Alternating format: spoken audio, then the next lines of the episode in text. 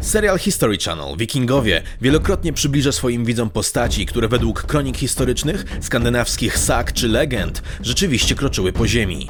Główni bohaterowie są tego świetnym przykładem.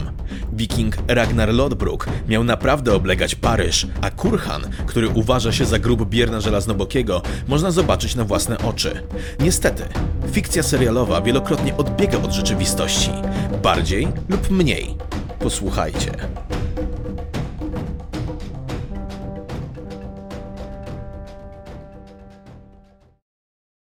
Materiały takie jak te powstają dzięki wsparciu moich patronów na portalu patronite.pl. By wspierać kanał, dołącz już dziś. Serial Wikingowie bardzo chętnie ukazuje nam koncept tarczowniczki, skandynawskiej kobiety tak odważnej, by stanąć ramię w ramię z mężczyznami jako wojowniczka. Podczas gdy sam pomysł wspierany był przez skandynawskie mity czy islandzkie sagi, takiego autentyczność wielokrotnie spotykała się z powątpiewaniem. Więc jak to było z tymi tarczowniczkami? Ja jestem Refur, a to jest kanał Narrator. A wy? Zostańcie na chwilę i posłuchajcie. Już od starożytności rola kobiety w kulturze była tematem trudnym, szczególnie w średniowieczu. Jednak co to? Czy cały znany świat drżał wtedy przed mężczyznami? Nie, mieszkańcy pewnego półwyspu stawiają opór. Żarty na bok.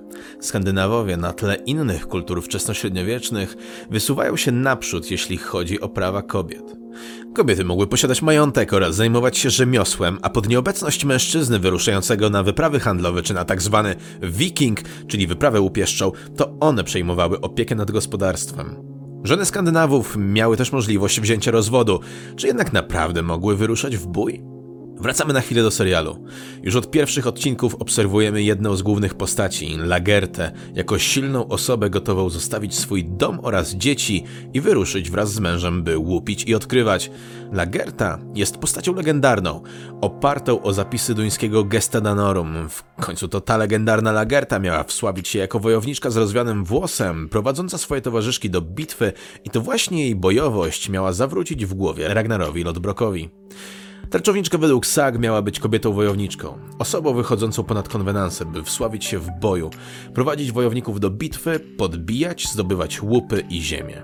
Problem polega na tym, że sagi nie są rzetelnym źródłem informacji. Tradycja skandynawska nie została spisana do XII wieku, co doprowadza do wielu przekłamań w historiach przekazywanych z ust do ust. Sagi nie tylko często opowiadają o setkach okrętów i tysiącach wojowników, ale pojawiają się w nich również rzeczy niestworzone, jak na przykład smoki. Nic więc dziwnego, że mit tarczowniczki poddawany był dyskusji. Sagi i legendy opisują nam na przykład Hervor, która w Hervarar saga prowadzi swoją własną flotę i wyrywa nieumarłym magiczny miecz z rąk. Przebiera się za mężczyznę, pobiera się z księciem i żyje długo i szczęśliwie pomijając rodową klątwę.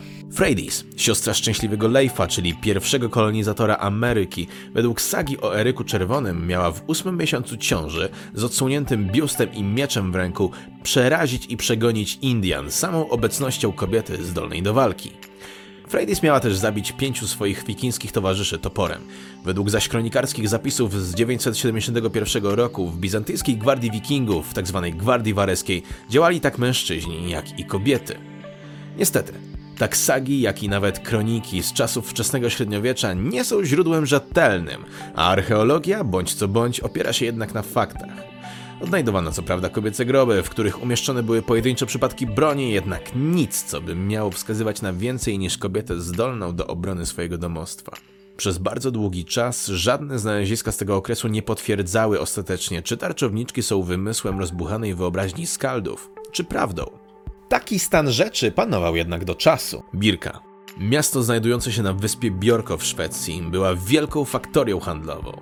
Powiedzieć, że była miejscem ważnym geograficznie i handlowo, to jak nazwać papieża celebrytą. Birka była jednym z najprężniej działających centrów wymiany towarem i handlu w IX i X wieku. Nic więc dziwnego, że we współczesnych czasach stała się ważnym obiektem dla archeologów. Przenosimy się 900 lat do przodu. W 1878 roku archeolodzy odnaleźli na północ od birkańskiego garnizonu grób, a w grobie, jak to bywa z grobami, szkielet. Zdecydowanie był to szkielet wojownika, otoczony bronią, mieczem, trzonkiem topora i grotem włóczni, oszczepu i dwoma tarczami, ale również grotami strzał i nożem. Z założenia uznany został za mężczyznę, tak jak wiele innych szkieletów odnalezionych w tym miejscu. Oznaczony został jako BJ-581. Biorąc pod uwagę ekwipunek, ale również dwa szkielety koni umieszczone w nogach grobu, ale również pionki i plansze do gry wymagającej taktycznego podejścia, nie mógł to być byle kto. Teoretyzowało się, że był to prawdopodobnie jakiś dowódca. I warto tutaj nadmienić, że przez wiele, wiele lat ten grób był jednym z najważniejszych znalezisk archeologicznych dla tego regionu. Może właśnie dlatego kwestia ponownego determinowania płci spotykała się z taką kontrowersją ze strony tak archeologów, jak i rekonstruktorów. Wajcha jeszcze trochę w przód. Mamy XXI wiek.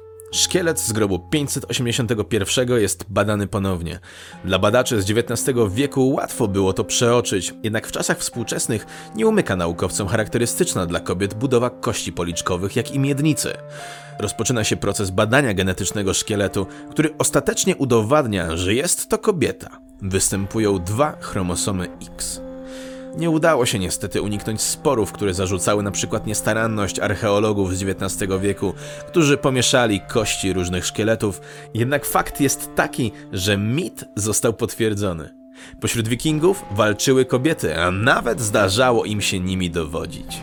Dalej jest to jednak odosobniony przypadek, jak to się mówi, wyjątek potwierdza regułę. Jednak to odkrycie stanowiło ogromny kamień milowy dla badań nad skandynawskimi kobietami wojowniczkami.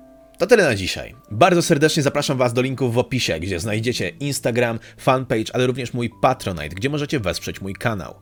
Tymczasem mam do Was jeszcze jedno pytanie. Która z protagonistek filmów, książek i seriali zrobiła na Was największe wrażenie?